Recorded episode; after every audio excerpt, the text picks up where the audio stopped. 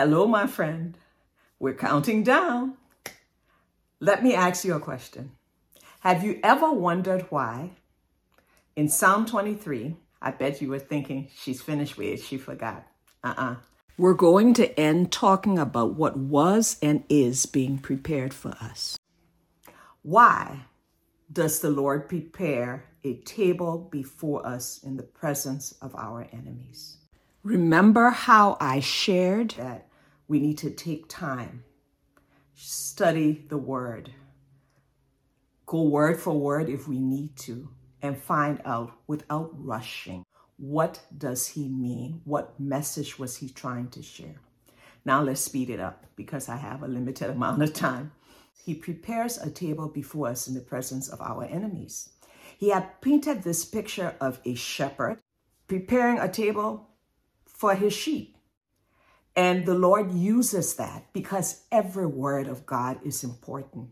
And he tells us several things in that passage. One is there is an enemy that's present. John 10 10, we find that the word tells us the thief comes only to steal and kill and destroy. And then it goes on to say, Jesus said, I have come that they may have life. They, us, may have life and have it to the full or have it abundantly.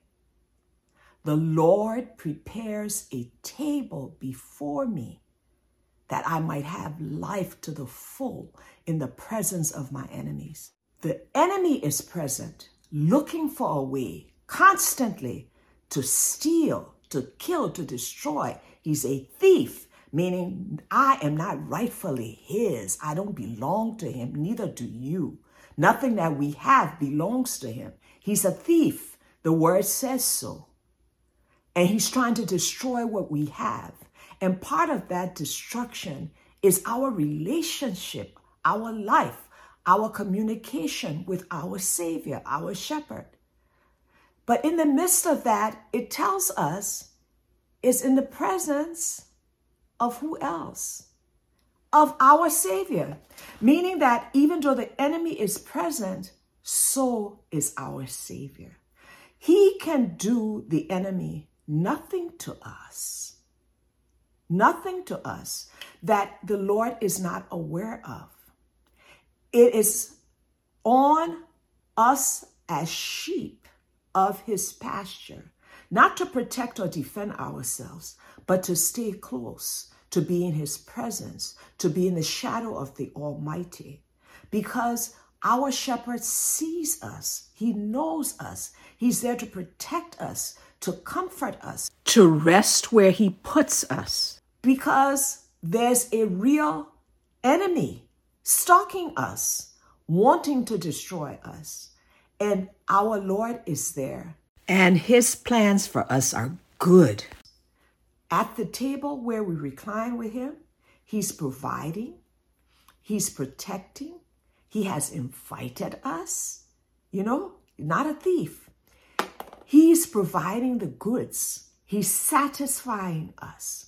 This is what the enemy is trying to destroy. He has prepared it. Preparation takes time. So, for the next three days, we're diving into this and we're joining this with when Jesus reclined at the table with the disciples and when he instituted the Last Supper. Because this verse is also a prophecy of that, because the Bible works that way. Jesus did that in the presence of his enemy when the enemy entered Judas to kill, steal, and destroy.